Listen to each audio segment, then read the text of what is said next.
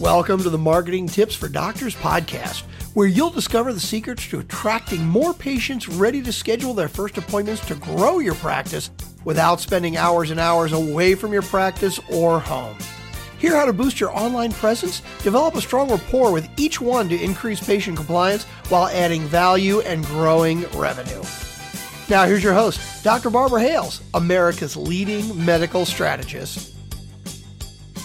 Steve Gordon is a best-selling author, the founder of the Unstoppable CEO, and the host of the Unstoppable CEO podcast. He has written over 400 articles on marketing for service businesses and helps service business entrepreneurs create leveraged marketing systems so they can spend less time on business development and more time on what matters most. After growing his firm's revenue by 10 times, Steve started his second business, consulting with businesses across 30 industries, including manufacturing, professional services, and consulting to design sales, marketing, and referral systems for high-ticket, high-trust products and services. He's here to share what he's learned throughout his journey to help you attract your ideal clients and achieve the business goals you've been dreaming of. Welcome to the show, Steve. Hey, Barbara, thanks for having me. This is going to be fun. I think so too. Steve, growing your firm's revenue 10 times is quite impressive. What was the biggest challenge you had, and how did you achieve this monumental growth? Well, the biggest challenge was that I was young and new in business, and there was an awful lot we didn't know at that point between me and my team, and we were all fairly young. And so it was always a bit of an adventure as we learned how to grow the firm. But you know, back then, we would get referrals from clients, which are great. Everybody gets referrals, but we didn't really know what made the phone ring one day and what made it not ring the next day. And so, you know, our new client flow was really inconsistent, you know, and we really didn't know what to do at that point to influence it. We were selling a service that people didn't wake up in the morning wanting to buy. It was something that very specific people needed to buy at certain times in the life of their business, you know, and that's a bit of a different animal to sell. It's not like we had, you know, iPhones for sale with people lined up around the corner of the building to get one. So those were all big challenges. So how did you overcome them? Well, I became a student of marketing and really began to devour everything that I could get my hands on to learn how to market and to sell. I came from a technical background and really wasn't trained to sell. So I got out into the real world and had all this great technical expertise and then was confronted with the stark reality that expertise is absolutely useless to the entire planet if I can't figure out how to persuade someone to pay me for, you know, delivering that expertise to them. And I imagine a lot of your listeners can relate to that. Yes, it really is very tough, especially in these days. It's very trying times. You mentioned that you have some tactics to get referrals successfully. What are some of those? Well, I think, Barbara, before we dive into the tactics, I think the important thing to understand is the real challenge that you face when you go about referrals in kind of the traditional way. So the way that most people will go about referrals is you go to a patient, you'll go to a client, and you'll ask them something that sounds to them like, so do you know anyone that needs what we do this week? And their answer, of course, is no, they can't think of anyone. And you wonder why you're not getting referrals. And the fundamental reason that clients and patients hesitate is that you're asking them to make a connection to someone that is, you know, a relationship that they have, that they likely care about, that they value. And you're asking them to put that relationship on the line in the hopes that the person that they think of has a problem that you can solve and that you don't mess that relationship up, whether intentionally or unintentionally. And so all of the risk, all of the downside of making that referral sits on the shoulders of your patient or your client. And all of the upside is coming to you. And so, you know, people hesitate. They think that you know, there's really more risk there than there is any benefit to them. And so they won't do it unless they're absolutely sure that the person that they're going to send over is a perfect fit for you. That's the reason most businesses don't get very many referrals. What we discovered and what we've been teaching our clients since 2012 is that if you can remove that risk and make it easy for the patient or for the client to refer, then all of a sudden you can unlock all of this goodwill that you've got, you know, with the people who are doing business with you. They want to help you. They just need a really low risk way to do that. And what we've discovered is that the easiest way to make that happen is to use an information piece, something we call a referral kit. And sometimes the referral kit might take the form of a short book on, you know, a particular problem that you solve. Sometimes it might take the form of a presentation. Maybe that's a live presentation, a seminar. Maybe it's a virtual presentation, you know, where you do it over the web. And we find that those sorts of places to refer people to work much better. You'll get access to not just the one or two people that that patient might happen to know that need help, but you'll get access to many people in their network. And then because you're getting access to them, because you're getting contact information, because you're using that to send out a book or send out an invitation to an event, you now have the ability to communicate with that person independently. Now it's your job to, you know, to take over and add value in that prospect's life and, you know, and begin the sales process. Yes, that's a good idea.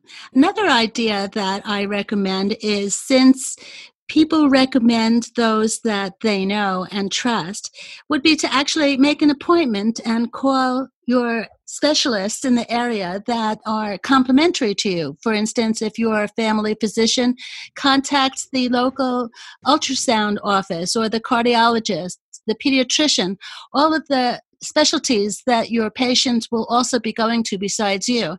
And ask to take them out for a cup of coffee. Sit down and get to know them and talk to them. Tell them not only how you can help their patients, but also how they can help your patients to make it a good team approach. Yeah, I think that works well. The challenge you have, and one of the things that we've observed over the years, is that when you leave it to another professional just to remember to refer you, we find that it doesn't happen as frequently as it could. And that's where combining the two ideas. So go and meet with them, but have a short book. And it doesn't have to be an elaborate, 150-page book. We've done these for clients where they were as short as 12 typed pages in Microsoft Word, and it got formatted as a 25 or 30-page book. But because it's a book, now you've got another professional who can confidently hand that out, because we all know the value of a book. That has a pretty commonly held perceived value, and it's a high perceived value. And if it's on a specific problem that you address, that would be important to the patients of those specialists, then it's very easy for them to say, anytime they hear someone talk about that problem, hey, I've got this book from my colleague, you should read it. Here's a copy. He gave me a bunch of copies that I can give out to patients. Here's a copy. And of course, in that book, you want to have pointers back to you. You want to have not just pointers back to make an appointment, but how can they get additional information? How can they learn more about the challenge that they're facing and the potential solutions? Yes, that's a great idea. Another idea that tags along with that is to actually give referral pads back to your office, so that it's easy for the specialist to just sign his name and give it to the patient, and all the information is already on it. So it saves the specialist time, and he could just give it out and keep a record of it on his chart. Sure. And I will tell you, the medical profession has done a lot of things right when it comes to marketing. Intentionally or unintentionally, as a whole, the profession has done a number of things well. And the prescription pad is a great example of that. The fact that I can go to a doctor and they can write a prescription for me to go do things and pay to do things that sound, frankly, a little bit ridiculous when you think about some of the tests and some of the things that people are put through. Without the magic of the prescription pad, without the magic of that kind of referral, then you really wouldn't be able to make a lot of those things work. And so I think the medical profession has some unique advantages that a lot of businesses don't have.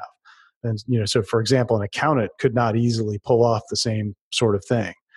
And much of that has to do with the history of the medical profession and how those services have been marketed and sold over the years. What are 4 ways you recommend to attract patients or clients? Well, I think first and foremost, you need to understand who you're trying to attract and who is an ideal patient.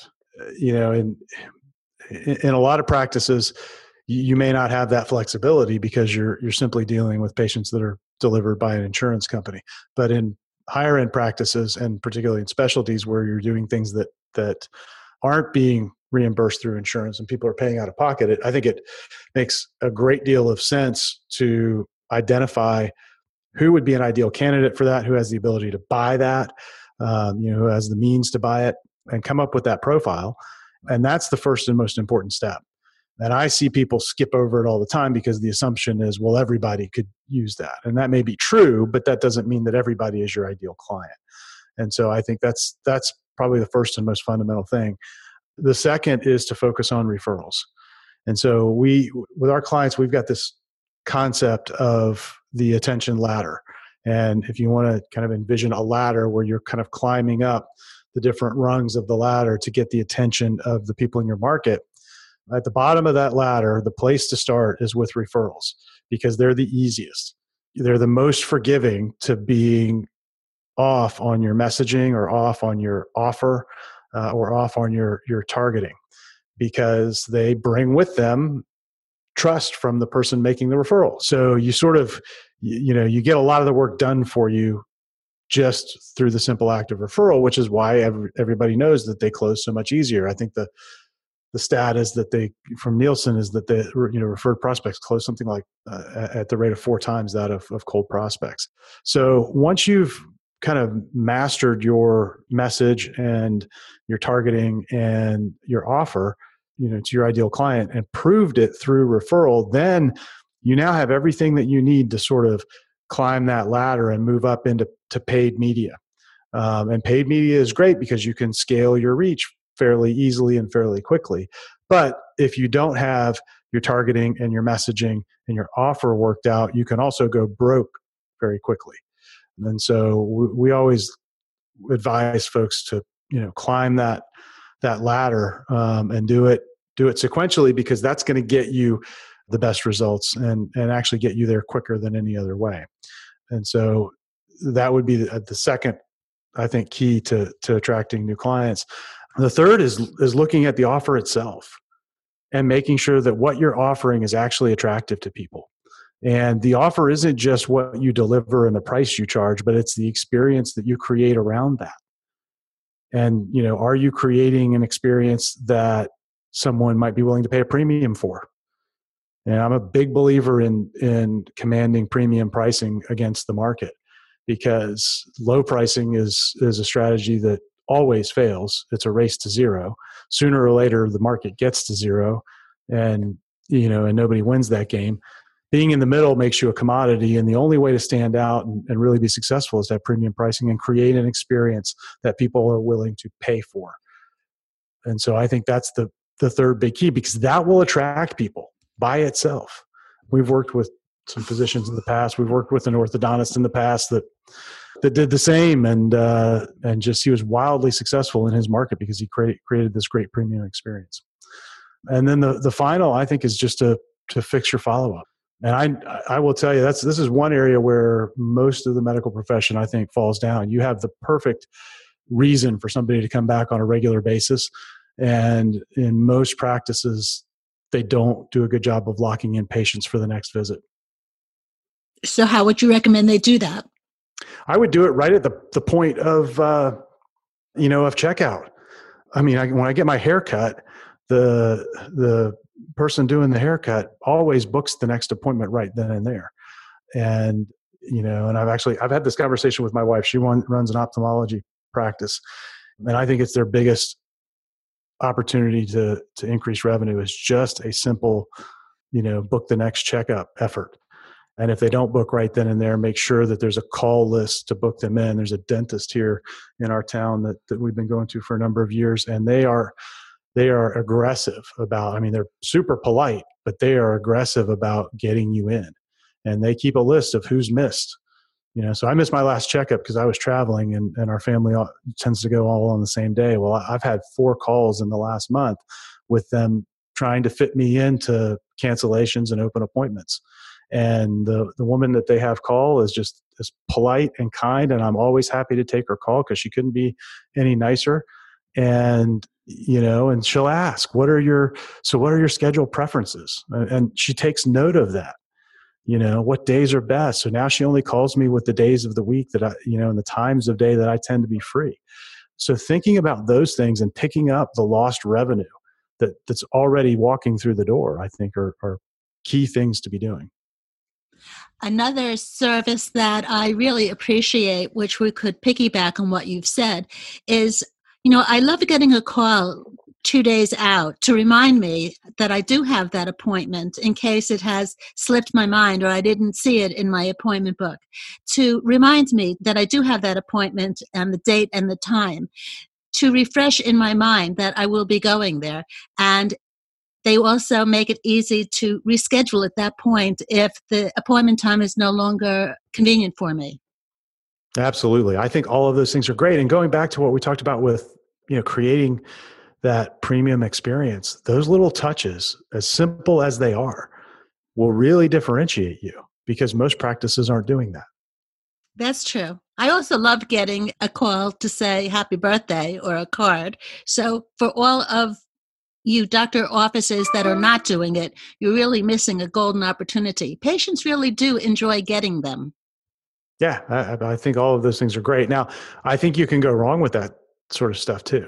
So, you know, the orthodontist where our kids go, who I know personally, and she's a friend, they have gone to sending out emails and text messages on birthdays.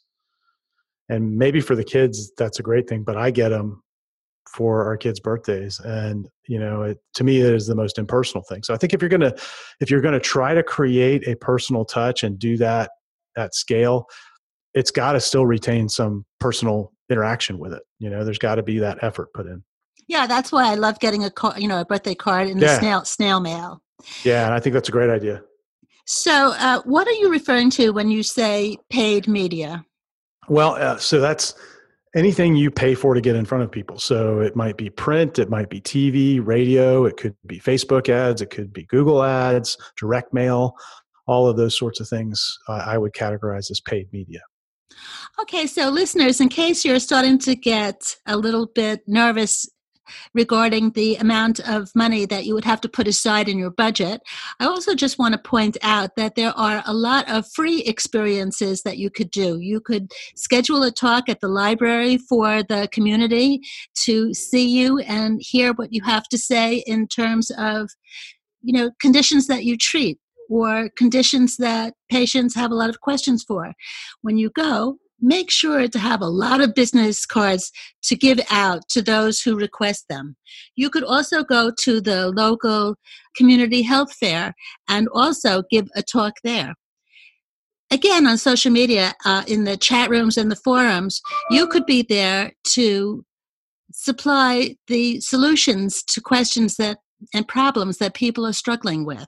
So paid opportunities are great, but if you don't have the budget, there are plenty of unpaid free opportunities for you as well. Absolutely. I'm a big advocate of getting in front of a room of people and doing that in a way where you're talking about a specific enough problem that people with that problem will identify that event as being for them.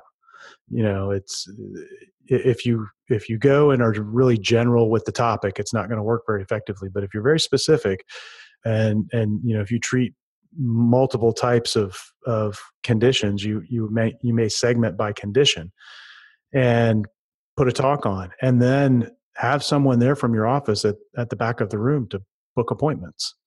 And that way, you're not having to chase people down or rely on them remembering, or you know, or hoping that they'll get up the nerve to book an appointment, because let's face it, booking an appointment with a doctor to deal with a mild or even a serious medical condition is a scary thing. And we know people will hesitate and delay and procrastinate in doing it. So if you can give them the opportunity to take action right then and there, that's not only good for you, it's better for the patient, because you've simplified the process of getting into your office and you've given them an opportunity to take action right away and improve their lives. That's absolutely true. Also, if you have a portal, what you can do is have a cheery little handout that has the URL of the portal available so that the patient could just go in and schedule their own appointment right then and there without having to speak to anyone if they're shy. Absolutely. You always want to give them multiple ways to get in and not limit yourself just to one. Well, Steve, I really enjoyed this episode, and I'm sure that our listeners have learned a lot. Thank you so much for joining us. Thanks, Barbara. It's been fun. This is another episode of Marketing Tips for Doctors. I'm glad you were able to spend time with us today. We'll see you again soon. Thanks for listening to Marketing Tips for Doctors. If you like the podcast, please subscribe, rate, and review. Press the subscribe button so you never miss an episode, and tell your friends about the show. Join us on marketingtipsfordoctors.com for replays and more resources to help grow your practice, strengthen your brand, and dominate your field. Remember, you are one tweet from greatness.